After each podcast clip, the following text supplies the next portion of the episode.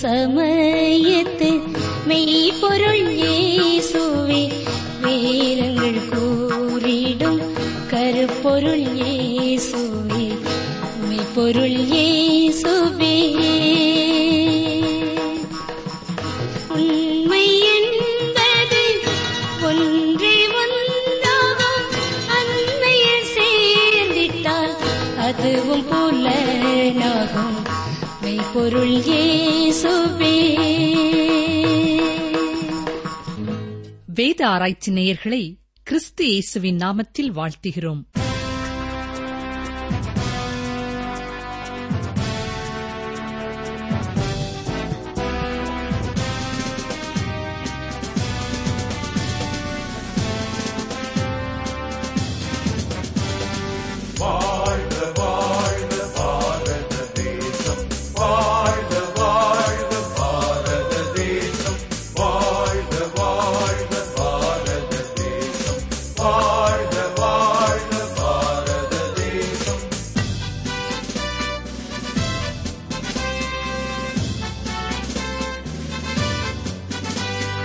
கட்சி கொடிகள் பல பல வகையாம், தேச கொடியை காக்கவே அவையாம். கட்சி கொடிகள் பல பல வகையாம், தேச கொடியை காக்கவே அவையாம். பாரத தேசம் சுதந்திர தேசம், எத்தனை சலுகை எத்தனை உரிமை. வாழ்க வாழ்க பாரத தேசம், வாழ்க வாழ்க பாரத தேசம்.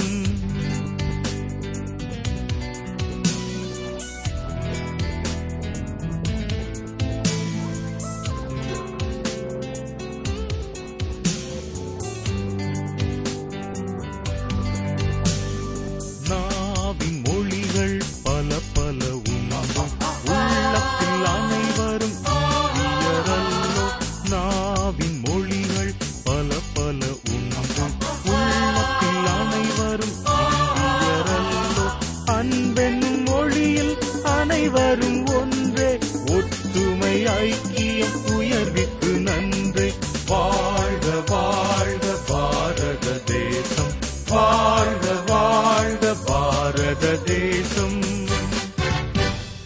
நேற்றும் என்றும் என்றும் மாறாத எங்கள் ஜீவனுள்ள தேவனாய கர்த்தாவே, குமாரன் விடுதலையாக்கினால் மெய்யாகவே விடுதலையாவீர்கள் என்று நீர் கொடுத்திருக்கிற அன்பின் வார்த்தைக்கு உமக்கு நன்றி செலுத்துகிறோம் தகப்பனே. இந்த நாளிலேயும் எங்களுடைய இந்திய தேசம் பெற்றுக்கொண்ட சுதந்திரத்திற்காக நாங்கள் உமக்கு நன்றி செலுத்துகிறோம், மை ஸ்தோத்திரிக்கிறோம் அப்பா. கடந்த ஆண்டுகள் எல்லாவற்றிலேயும் உம்முடைய கிருபை எங்களுடைய தேசத்திற்கு போதுமானதாயிருந்ததற்காக உமக்கு ஸ்தோத்திரம். இந்த தேசம் விடுதலை பெற சுதந்திரம் பெற பாடுபட்ட ஒவ்வொருவருக்காக உமக்கு ஸ்தோத்திரம் ஸ்தோத்திரம் ஸ்தோத்திரம் செலுத்துகிறோம். யார் யாரை எந்தெந்த சூழ்நிலைகளிலே நீர் எப்படி எப்படி பயன்படுத்தினீரோ அவர்கள் ஒவ்வொருவருக்காகவும் நாங்கள் உமக்கு நன்றி செலுத்துகிறோம். இன்றைக்கும் எங்களுடைய தேசத்தின் வளர்ச்சிக்காக தேச நலனுக்காக சமூக சேவை செய்கிற எல்லாரையும் கர்த்தர் ஆசீர்வதிப்பீராக. என்னுடைய நாடு வளர்ச்சி அடைவதற்காக கல்வி பணியிலே ஈடுபட்ட ஒவ்வொருவருக்காக ஸ்தோத்திரம். அதற்காக பாடுபட்டவர்களுக்காக உமக்கு நன்றி செலுத்துகிறோம், துதிக்கிறோம், ஸ்தோத்திரிக்கிறோம். இன்றும் ஆண்டவரே எங்களுடைய பிரதம மந்திரிக்காக நாங்கள் செபிக்கிறோம். அவர்களோடு இணைந்து எங்களுடைய தேசத்தை பொறுப்படுத்தி வழிநடத்தும் ஒவ்வொருவருக்காக நாங்கள் செபிக்கிறோம். ஒவ்வொருவருக்கும் தேவையான ஞானத்தை தாரும், நீரே அந்த பொறுப்பை அவர்களுக்கு கொடுத்திருக்கிறீர் என்பதை அறிந்து கொள்ளக்கூடிய கிருபையை கர்த்தர் தர வேண்டும் என்று சொல்லி நாங்கள் செபிக்கிறோம். எல்லா மாநிலங்களின் முதல்வர்களுக்காக நாங்கள் செபிக்கிறோம். பொறுப்புணர்ச்சி உள்ளவர்களாய் மக்களின் நலனுக்காக அவர்கள் செய்கிற ஒவ்வொரு செயலும் உண்மையாகவே மக்களுக்கு நன்மை செய்கிறதாய் காணப்பட கர்த்தர் காத்துக்கொள்ள வேண்டும் என்று சொல்லி நாங்கள் செபிக்கிறோம். அரசு துறைகளிலே வெவ்வேறு பொறுப்பிலே இருக்கிறவர்களுக்காக நாங்கள் செபிக்கிறோம். கொடுக்கப்பட்டிருக்கிற பொறுப்பு கடவுள் கொடுத்த பொறுப்பு என்ற உணர்வோடு கூட உண்மையோடும் உத்தமத்தோடும் பயத்தோடும் நடுக்கத்தோடும் நீதியோடும் நியாயத்தோடும் தங்களுடைய பணிகளை செய்ய கர்த்தர் உதவி செய்தலும். எங்களுடைய தேசம் எங்கிலும் வயல் வெளிகளிலே வேலை செய்கிற அருமையான சகோதர சகோதரிகளுக்கு உமக்கு நன்றி செலுத்துகிறோம், துதிக்கிறோம், ஸ்தோத்திரிக்கிறோம். ஆண்டவரே, கோடிக்கணக்கான மக்களுக்கு உணவுக்காக பாடுபடுகிற அந்த நம்முடைய பிள்ளைகளை கர்த்தர் விசேஷமாய் ஆசீர்வதிக்க வேண்டும் என்று கேட்கிறோம். யாராவது தங்களுடைய பணிகளிலே சோர்ந்து போயிருப்பார்கள் என்றால் கர்த்தர் அவர்கள் தேவைகளை சந்தித்து அவர்களை உற்சாகப்படுத்த வேண்டும் என்று சொல்லி நாங்கள் ஜெபிக்கிறோம். அவர்கள் செய்கிற பணி மகத்தான ஒரு பணி என்பதை உணர்ந்து கொள்ள உதவி செய்தலும். ஆண்டவரே, எங்களுடைய தேசத்திலே எந்தெந்த பகுதிகளிலே நல்ல தண்ணீர் இல்லையோ, மழை போதாதோ, அந்த இடங்களிலே நல்ல மழையை தந்து எல்லா இடங்களிலேயும் நீர்மட்டம் உயர கர்த்தர் கிருபையாய் இறங்கி கட்டளையிட வேண்டும் என்று சொல்லி நாங்கள் ஜெபிக்கிறோம். ஆண்டவரே, உம்முடைய நாமம் தரிக்கப்பட்ட ஜனங்களுடைய பாவங்களினாலே அது தடைபட்டிருக்கும் என்றால் கிருபையாய் இறங்கி பாவங்களை மன்னித்து நல்ல மழையை நீர் கொடுக்க வேண்டும் என்று சொல்லி நாங்கள் ஜெபிக்கிறோம். எனவும் பொதுமக்களுக்கு தீமையை விளைவிக்கிறவர்களுக்காக நாங்கள் ஜெபிக்கிறோம். அப்படிப்பட்டவருடைய இருதயத்திலே நல்ல எண்ணத்தை கர்த்தர் உருவாக்க வேண்டும் என்று சொல்லி நாங்கள் ஜெபிக்கிறோம். மற்றவர்களை மன்னிக்கக்கூடிய மனப்பக்குவத்தை தாரும். தீமை செய்கிறவர்களுக்கும் நன்மை செய்ய வேண்டும் என்ற எண்ணமுள்ளவர்களாய் நீர் அவர்களை மாற்ற வேண்டும் என்று சொல்லி நாங்கள் ஜெபிக்கிறோம். இன்றும் ஆஸ்பத்திரிகளிலே இருக்கிறவர்களுக்காக நாங்கள் வேண்டிக் கொள்கிறோம்.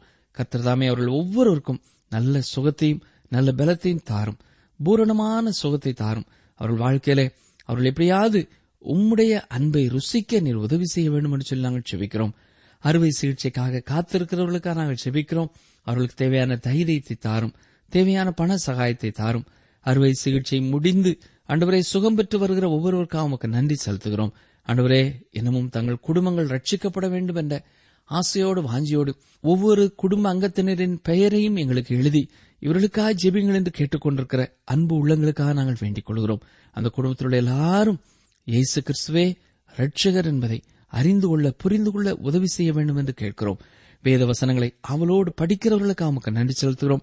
வேத வசனங்களை மற்றவர்களுக்கு கற்றுக் கொடுக்க வேண்டும் என்ற வாஞ்சை உள்ளவர்களாய் தங்களுடைய நேரத்தை அதற்காக அர்ப்பணித்திருக்கிற ஒவ்வொருவருக்காக நாங்கள் நமக்கு ஸ்தோத்திரம் ஸ்தோத்திரம் ஸ்தோத்திரம் செலுத்துகிறோம். தகப்பனே, இன்னமும் ஒழுங்கு செய்யப்பட வேண்டிய திருமணங்களுக்காக நாங்கள் ஜெபிக்கிறோம். ஏற்ற நேரத்தில் அவை ஒழுங்கு செய்யப்பட கிருபை தாரும். நீண்ட காலமாய் படுக்கையில் இருக்கிறவர்களுக்காக நாங்கள் ஜெபிக்கிறோம். கர்த்தர் அவர்கள் அருகிலிருந்து அவர்களை ஏந்தி தாங்கி சுமந்து தப்பு வைத்து அவர்களை கனப்படுத்த வேண்டும் என்று சொல்லி நாங்கள் வேண்டிக் கொள்கிறோம். அவர்களை சுகப்படுத்த வேண்டும் என்று சொல்லி நாங்கள் ஜெபிக்கிறோம். அப்பா, இந்த வாரத்திலேயும் இந்த நாளிலேயும் தங்கள் பிறந்த நாட்களையும் திருமண நாட்களையும் நினைவு கூர்ந்து உமக்கு ஸ்தோத்திரம் செலுத்துகிறவர்களோடு நாங்களும் இணைந்து உமக்கு நன்றி செலுத்துகிறோமை துதிக்கிறோமை ஸ்தோத்திரிக்கிறோம். அவர்கள் தொடர்ந்து நன்றி உள்ளவர்களாய் இந்த புதிய ஆண்டு முழுவதும் உமக்கு பிரியமாய் வாழ தங்களை அர்ப்பணிக்க உதவி செய்யும். எங்கள் ஜெபங்களை கேட்டதற்காக உமக்கு ஸ்தோத்திரம். இயேசு கிறிஸ்துவின் நாமத்தினாலே தாழ்மையோடு வேண்டிக் கொள்கிறோம் பிதாவே, ஆமேன்.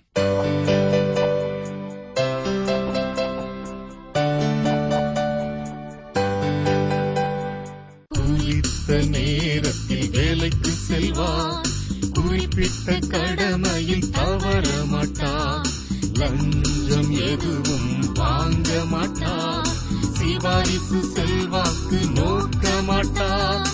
அவரே உண்மை இந்தியர்கள், உள்ளத்தில் தேசபக்தி கொண்டவர்கள். அவரே உண்மை இந்தியர்கள், உள்ளத்தில் தேசபக்தி கொண்டவர்கள். இந்தியர் யார், இந்தியர் யார், இந்தியர் யார், இந்தியர் யார். கர்த்தருடைய வார்த்தைக்காக அவளோடு காத்திருக்கிற எங்களுக்கு மிகவும் பிரியமான வேத ஆராய்ச்சி நேயர்களே, கடந்த நிகழ்ச்சியிலே நாம் தானியேல் 2 அதிகாரத்தை சிந்தித்துக் கொண்டிருந்தோம். ராஜா கண்ட சொப்பனத்திற்கான அர்த்தத்தை தானியேல் கூற கேட்டோம். பொன்னான அந்த தலை நீரே என்றும் உமக்கு பிறகு கீழ்த்தரமான வேறொரு ராஜ்யம் தோன்றும், அது பூமியை ஆண்டு கொள்ளும். அதுதான் வெள்ளியினாலான பகுதியை குறிக்கிறது. 3வது மற்றொரு ராஜ்யம் தோன்றும், வெண்கல பகுதி அதை குறிக்கிறது. 4வது ராஜ்யம் இரும்பை போல உரமாக இருக்கும். பின்னர் பாதங்களும் கால் விரல்களும் பாதி குயவனின் களிமண்ணும் பாதி இரும்புமாக இருக்க கண்ட பகுதி, இரும்பை போல இருந்தவர்கள் களிமண்ணோடே கலந்து, ஆனாலும் களிமண்ணோடே இரும்பு கலவாதது போல அவர்கள் ஒருவரோடு ஒருவர் ஒட்டிக்கொள்ளாதிருப்பார்கள் என்று கூறினான். தொடர்ந்து தானியேல் 2 அதிகாரம் 44 வசனம் முதல் பார்ப்போம். வாசிக்கிறேன். தானியேல் 2:44-45. அந்த ராஜாக்களின் நாட்களிலே பரலோகத்தின் தேவன் என்றென்றைக்கும் அழியாத ஒரு ராஜ்யத்தை எழும்ப பண்ணுவார். அந்த ராஜ்யம் வேறே ஜனத்துக்கு விடப்படுவதில்லை. ஒரு கல் கையால் பெயர்க்கப்படாமல் மலையிலிருந்து பெயர்ந்து உருண்டு வந்து இரும்பையும் வெண்கலத்தையும் களிமண்ணையும் வெள்ளியையும் பொன்னையும் நொறுக்கினதை நீர் கண்டீரே. அப்படியே அது அந்த ராஜ்யங்களை எல்லாம் நொறுக்கி நிர்மூலமாக்கி தானே என்றென்றைக்கும் நிற்கும். இனிமேல் சம்பவிக்கப் போகிறதை மகாதேவன் ராஜாவுக்கு தெரிவித்திருக்கிறார். சொப்பனமானது நிச்சயம், அதன் அர்த்தம் சத்தியம் என்றான். நேபுகாத்நேச்சார் கண்ட சொப்பனத்தின்படி இறுதியான ராஜ்யம் இரும்பும் மண்ணும் கலந்ததாய் காணப்படுகிறது. அதில் களிமண்ணானது இந்த உலகத்தில் உள்ள பல்வேறு ராஜ்யங்களை குறிக்கிறதாய் இருக்கிறது. அதுவே அந்த 10 விரல்களும் நமக்கு வெளிப்படுத்தும் உண்மை. இங்கே களிமண்ணோடு இரும்பு கலந்திருப்பது இறுதியான உலக அரசாட்சியிலும் ரோம் சாம்ராஜ்யம் வாழ்வதை குறிக்கிறதாயிருக்கிறது. அந்தி கிறிஸ்து அல்லது பாவ மனிதனே இந்த ரோம சாம்ராஜ்யத்தை மீண்டும் கொண்டு வரப்போகிறவன். அவன் சர்வ உலகத்தையும் ஆளப்போகிறான். நேபுகாத்நேச்சாரைப் போலவே அவனும் சர்வாதிகாரியாயிருப்பான். இதை குறித்து வெளிப்படுத்தும் விசேஷம் 13ஆம் அதிகாரத்திலையும் நீங்கள் பார்க்கலாம். அந்த அரசாங்க அமைப்பு சிறப்பான அமைப்பு. ஆனால் பொறுப்பில் இருந்தவன் தவறான மனிதன். அதுதான் பயங்கரமானது. இது நேபுகாத்நேச்சாரை பொருத்தமட்டிலேயும் உண்மையாயிருக்கிறது. அதுபோல அந்தி கிறிஸ்துவுக்கும் மிகவும் பொருத்தமானதாய் இருக்கிறது. ஆண்டவராய் இயேசு கிறிஸ்து வரும்பொழுது அவர் சர்வ வல்லமையும் அதிகாரமும் உள்ள ஒரு ஆளுநராயிருப்பார். அவருக்கு விரோதமான சகல கலகங்களையும் அவர் நொறுக்கி போடுவார். சங்கீதம் 2:9 பாருங்கள். இருப்பு கோலால் அவர்களை நொறுக்கி குயக்கலத்தைப் போல் அவர்களை உடைத்து போடுவீர் என்று சொன்னார். பிரியமானவர்களே, கிறிஸ்து இந்த உலகத்திற்கு வரும்பொழுது இதையே செயல்படுத்தப் போகிறார். இயேசு கிறிஸ்து இந்த உலகத்தை பொறுப்பெடுக்கப் போகிறார். ஒரு கல் கையால் பெயர்க்கப்படாமல் மலையிலிருந்து பெயர்ந்து உருண்டு வந்தது என்று வாசிக்கிறோமே, இது ஆண்டவராய் இயேசு கிறிஸ்துவை குறிக்கிறது. இது ஒரு மனிதன் அல்ல, தேவனால் அபிஷேகம் பண்ணப்பட்டவரை குறிக்கிறது. ஆண்டவராய் இயேசு கிறிஸ்துவே தானே அந்த கல் என்பதை கூறியிருக்கிறார். இந்த நாளை விட இயேசு வாழ்ந்த நாட்களிலே அவர் அதை கூறும்பொழுது பலர் அதை புரிந்திருப்பார்கள். மத்தேயு 21ஆம் அதிகாரம் 44ஆம் வசனத்திலே இயேசு சொல்லும் பொழுது, இந்த கல்லின் மேல் விழுகிறவன் நொறுங்கி போவான், இது எவன் மேல் விழுமோ அது அவனை நசுக்கி போடும் என்று நான் உங்களுக்கு சொல்லுகிறேன் என்றார். அவரே அந்த கல். இது ஜீவனுள்ள கல். அதுவே அஸ்திவார கல்லாயும் இருக்கிறது. 1 கொரிந்தியர் 3ஆம் அதிகாரம் 11ஆம் வசனத்தை கவனியுங்கள். போடப்பட்டிருக்கிற அஸ்திபாரமாகிய இயேசு கிறிஸ்துவை அல்லாமல் வேறே அஸ்திபாரத்தை போட ஒருவனாலும் கூடாது. நீங்கள் அந்த கல்லின் மேல் விழுவீர்கள் என்றால், அதாவது விசுவாசத்தோடு சாய்ந்து கொள்வீர்கள் என்றால், அவர் உங்களுக்காக சிந்திய இரத்தத்தை மட்டும் நம்பி அவரண்டை வருவீர்கள் என்றால், உடைக்கப்பட்டவர்களாக அவரிடத்திலே நீங்கள் வருவீர்கள் என்றால், நான் ஒரு பாவி என்பதை ஒத்துக்கொண்டு வருவீர்கள் என்றால், கொடுக்க எனக்கு வேறு எதுவும் இல்லை என்பதை அறிக்கை செய்து வருவீர்கள் என்றால், நீங்கள் இளைப்பாறக்கூடிய சிறந்த கல்லாய் அவர் இருக்கிறார். ஆண்டவராய் இயேசு கிறிஸ்துவுக்கு வேதத்திலே பல பெயர்கள் கொடுக்கப்பட்டிருக்கின்றன. அவரை குறித்து இரட்சகராகவும் நீதிபதியாகவும் கூறும் வார்த்தைதான் கல் என்பது. அவரே இரட்சணிய கண்மலையாயும் இருக்கிறார். உபாமம் 32:17 இந்த இரட்சணிய கண்மலை குறித்து கூறப்பட்டிருக்கிறது. மட்டுமல்ல, அவரே நியாயம் தீர்க்கும் கண்மலையாயும் இருக்கிறார். உபாகமும் 32ஆம் அதிகாரம் 4ஆம் வசனத்தை கவனியுங்கள். அவர் கண்மலை, அவர் கிரியை உத்தமமானது, அவர் வழிகளெல்லாம் நியாயம், அவர் நியாய கேடில்லாத சத்தியமுள்ள தேவன், அவர் நீதியும் செம்மையுமானவர். தானியேலின் இந்த பகுதியிலே கூறப்பட்டிருப்பதைப் போல அவர் நீதிபதியாய் இந்த உலகத்தின் கலகங்களை அடக்கி ஆளும்படியாய் வரப்போகிறார். இது இயேசு கிறிஸ்துவின் 2வது வருகை குறித்து பேசுகிறது. இதை குறித்து விவரமாக வெளிப்படுத்தின விசேஷம் 19ஆம் அதிகாரம் 11 முதல் 21ஆம் வசனங்கள் வரை உள்ள பகுதியிலே வாசிக்கலாம். அவருடைய வருகை எத்தனை பயங்கரமானதாய் இருக்கும் என்பதை குறித்து வேதத்திலே பல இடங்களிலே திரும்ப திரும்ப சொல்லப்பட்டிருக்கிறது. சகரியா 14ஆம் அதிகாரம் 3ஆம் வசனத்திலே இதை குறித்து வாசிக்கிறோம். யோவேல் 3ஆம் அதிகாரம் 2ஆம் வசனத்திலேயும் 9 முதல் 16 வசனங்களிலேயும் வாசிக்கலாம். ஏசாயா 34ஆம் அதிகாரம் முதல் 8 வசனங்களிலேயும் இதை பார்க்கிறோம். 2ஆம் சங்கீதத்திலேயும் இதை குறித்து நாம் வாசிக்கிறோம். பிரியமானவர்களே, நாம் சில சத்தியங்களை புரிந்து கொள்ள கஷ்டப்படுகிறோம். நாம் நியாயம் தீர்க்கப்பட்ட ஒரு உலகத்திலே வாழ்கிறோம். உலகமானது இப்பொழுது ஒரு சோதனை ஓட்டத்திலே இல்லை. சிலர் சொல்வார்கள், நான் தப்பித்துக் கொள்வேன் என்று கூறுவார்கள். ரட்சிப்பின் அனுபவத்தை பெற்றுக் கொள்ளாத அருமையான சிநேகிதனே, உங்களுக்கு ஒரு வாய்ப்பு கொடுக்கப்பட போகிறதில்லை. நீங்கள் தேவனை விட்டு தூரமானவர்களாய் இருக்கிறீர்கள். தேவனற்றவர்களாய் இருக்கிறீர்கள். தேவனுக்கு உங்கள் வாழ்க்கையில இடம் கொடுக்க மனமற்றவர்களாய் இருக்கிறீர்கள். ஒருவேளை உங்கள் இருதயத்தின் ஆழத்திலே சன்மார்க்கமாக வாழ ஒரு வாஞ்சை இருக்கலாம். ஓய்வு நாள் பள்ளிக்கும் ஆலயத்திற்கும் ஒழுங்காக செல்வதனாலே சில பரிசுகளை பெற்றுக்கொள்ள விரும்புகிறீர்கள்.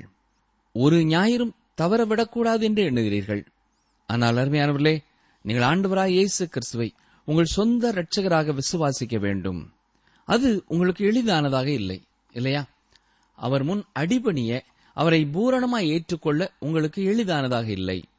என்றாலும் ஒன்று, நீங்கள் அந்த கல்லினிடத்திலே வர வேண்டும், அல்லது அந்த கல் உங்களை நோக்கி வரும். அந்த கல் உங்களை நோக்கி வரும் முன்னதாக நீங்களே அந்த கல்லை நோக்கி வருவது உங்களுக்கு சிறந்தது. இந்த உலகத்திலே மனிதனுடைய நாட்களுக்கு ஒரு முற்றுப்புள்ளி வைக்க முடியாய் தேவன் வருகிறார். தேவனுடைய ராஜ்யம் நிலை தோங்கும். அது 1000 ஆண்டுகள் கிறிஸ்துவின் ஆட்சியின் கீழே இருக்க போகிறது.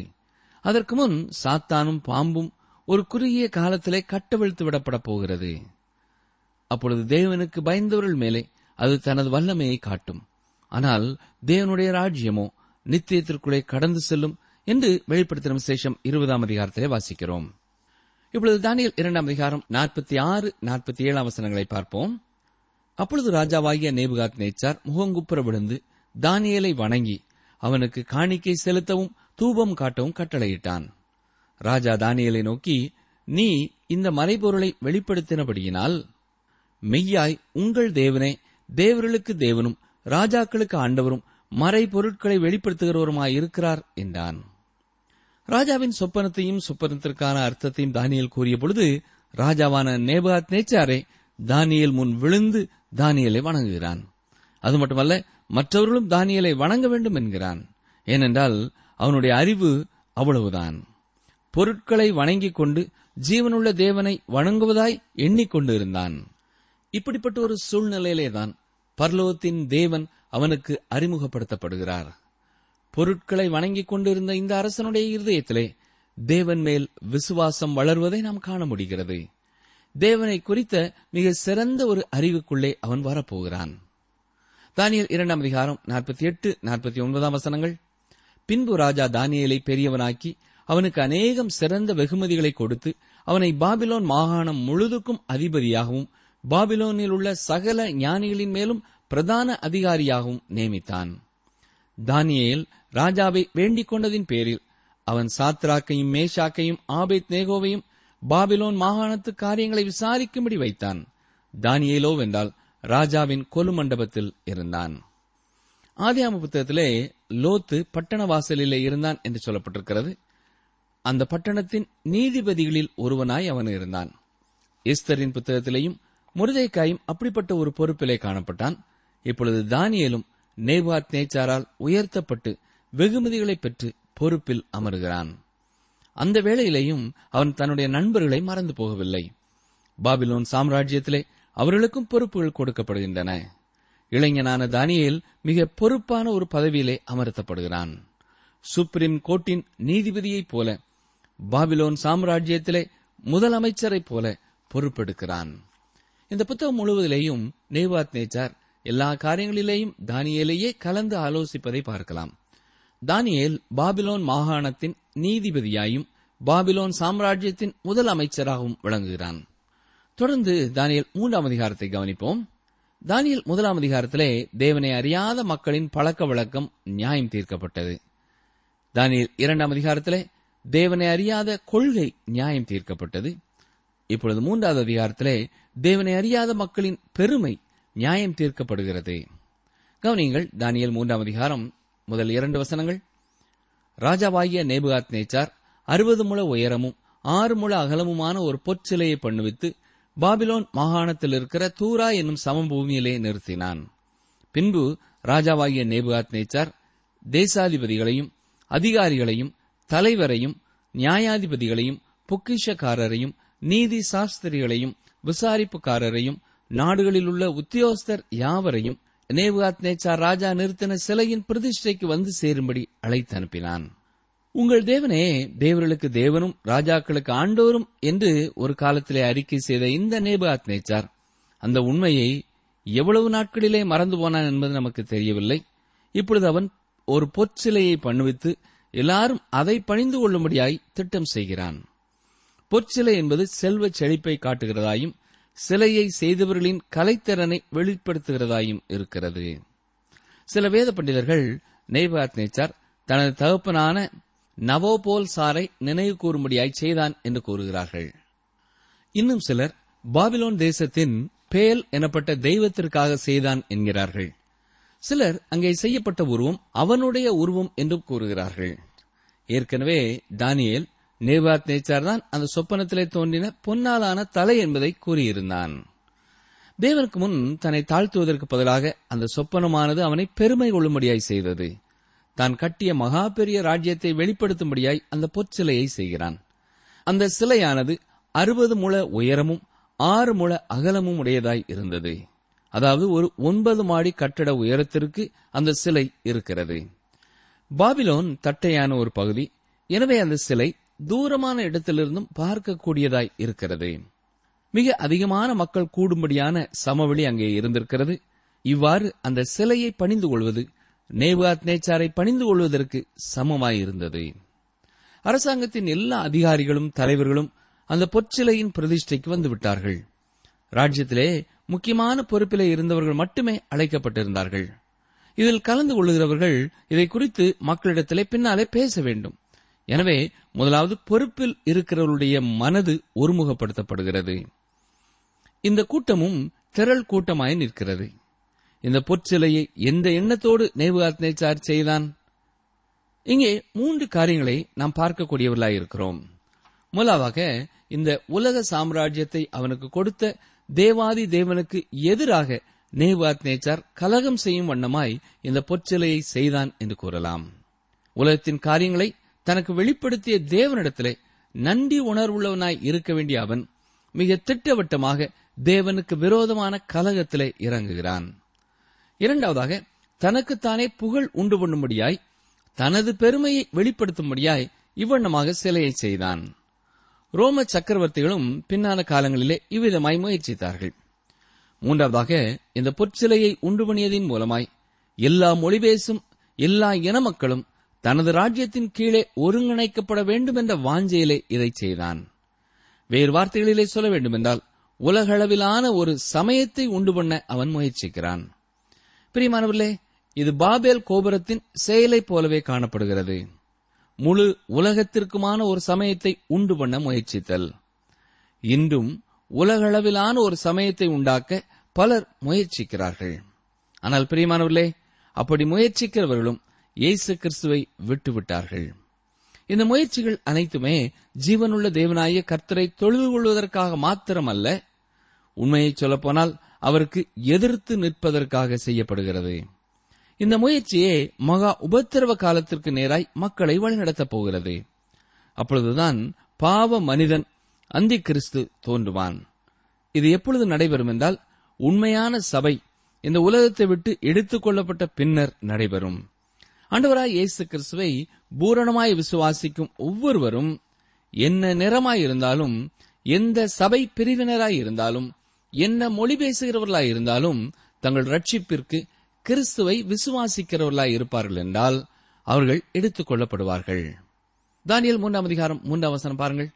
அப்பொழுது தேசாதிபதிகளும் அதிகாரிகளும் தலைவரும் நியாயாதிபதிகளும் பொக்கிஷக்காரரும் நீதி சாஸ்திரிகளும் விசாரிப்புக்காரரும் நாடுகளில் உள்ள உத்தியோகஸ்தர் யாவரும் ராஜாவாகிய நேபுகாத்நேச்சார் நிறுத்தின சிலையின் பிரதிஷ்டைக்கு வந்து சேர்ந்து நேபுகாத்நேச்சார் நிறுத்தின சிலைக்கு எதிராக நின்றார்கள். சிலையை பிரதிஷ்டை செய்ய வேண்டிய நாள் வந்தது. தானியேலை தவிர மற்ற அனைவரும் அங்கே வந்துவிட்டார்கள். அரசு அலுவலின் நிமித்தமாய் தானியேல் வெளியே சென்றிருக்க வேண்டும். பாபிலோன் ராஜ்யத்திலே ராஜாவிற்கு மிக நெருக்கமான ஆலோசனைக்காரனாய் இருந்தபடினாலே முக்கியமான பணி தொடர்பாக தானியேல் சென்றிருக்க வேண்டும். இப்பொழுது தூரா சமவெளியிலே நின்ற அந்த பொற்சிலையானது கண்ணை கவரும் வண்ணமாய் பளபளப்பாய் மிக தூரத்திலிருந்தும் காணக்கூடியதாயிருக்கிறது. விண்வெளியை நோக்கி புறப்பட ஆயத்தமாயிருக்கும் ஒரு விண்கலத்தைப் போல அங்கே உயர்ந்து நிற்கிறது. பார்ப்பவர்களின் கண்ணை கவரும் வண்ணமாய் அது இருந்திருக்க வேண்டும். தானியேல் 3:4 முதல் 6 வரை வாசிக்கிறேன். கட்டியக்காரன் உரத்த சத்தமாய், சகல ஜனங்களும் ஜாதிகளும் பாஷைக்காரருமானவர்களே, உங்களுக்கு அறிவிக்கப்படுகிறது என்னவென்றால், இக்காலம் நாகசுரம், கிண்ணரம், வீணை, சுரமண்டலம், தம்புரு முதலான சகலவித கீத வாத்தியங்களின் சத்தத்தை நீங்கள் கேட்கும்போது நீங்கள் தாழ விழுந்து ராஜாவாகிய நேபுகாத்நேச்சார் நிறுத்தின பொற்சிலையை பணிந்து கொள்ள கடவீர்கள். எவனாயிலும் தாழ விழுந்து அதை பணிந்து கொள்ளாமற் போனால் அவன் அந்நேரமே எரிகிற அக்கினிச்சூளையின் நடுவிலே போடப்படுவான் என்றான். பிரியமானவர்களே, விடுதலையோடு தொழுது கொள்ளுதல் என்றால் என்ன என்பதை அந்த பிரதிஷ்டைக்கு வந்தவர்கள் அறியாதவர்களாயிருந்தார்கள். இசை ஒலி கேட்கும் போது அவர்கள் தாழ விழுந்து அந்த சிலையை பணிந்து கொள்ள வேண்டும். உள்ளத்தின் ஆழத்திலிருந்து தனிப்பட்ட விதத்திலே கடவுளோடு ஒரு உறவு கொண்டவர்களாக அல்ல, அவர்கள் எல்லாரும் ஒன்று போல சொல்லுகிறதை செய்ய வேண்டும். அங்கே இருந்த இசைக்கருவிகளை கவனித்தீர்களா? இக்காலம், நாதஸ்வரம் இவை இரண்டும் காற்றினாலே ஒலிக்கும் இசைக்கருவிகள்.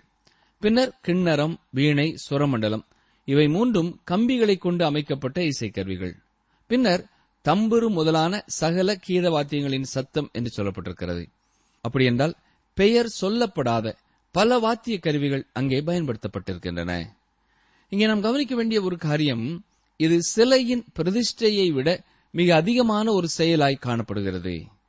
அங்கே நின்ற ஜனங்கள் முகங்குப்புற விழுந்து அதை பணிந்து கொள்ள கட்டாயப்படுத்தப்படுகிறார்கள்.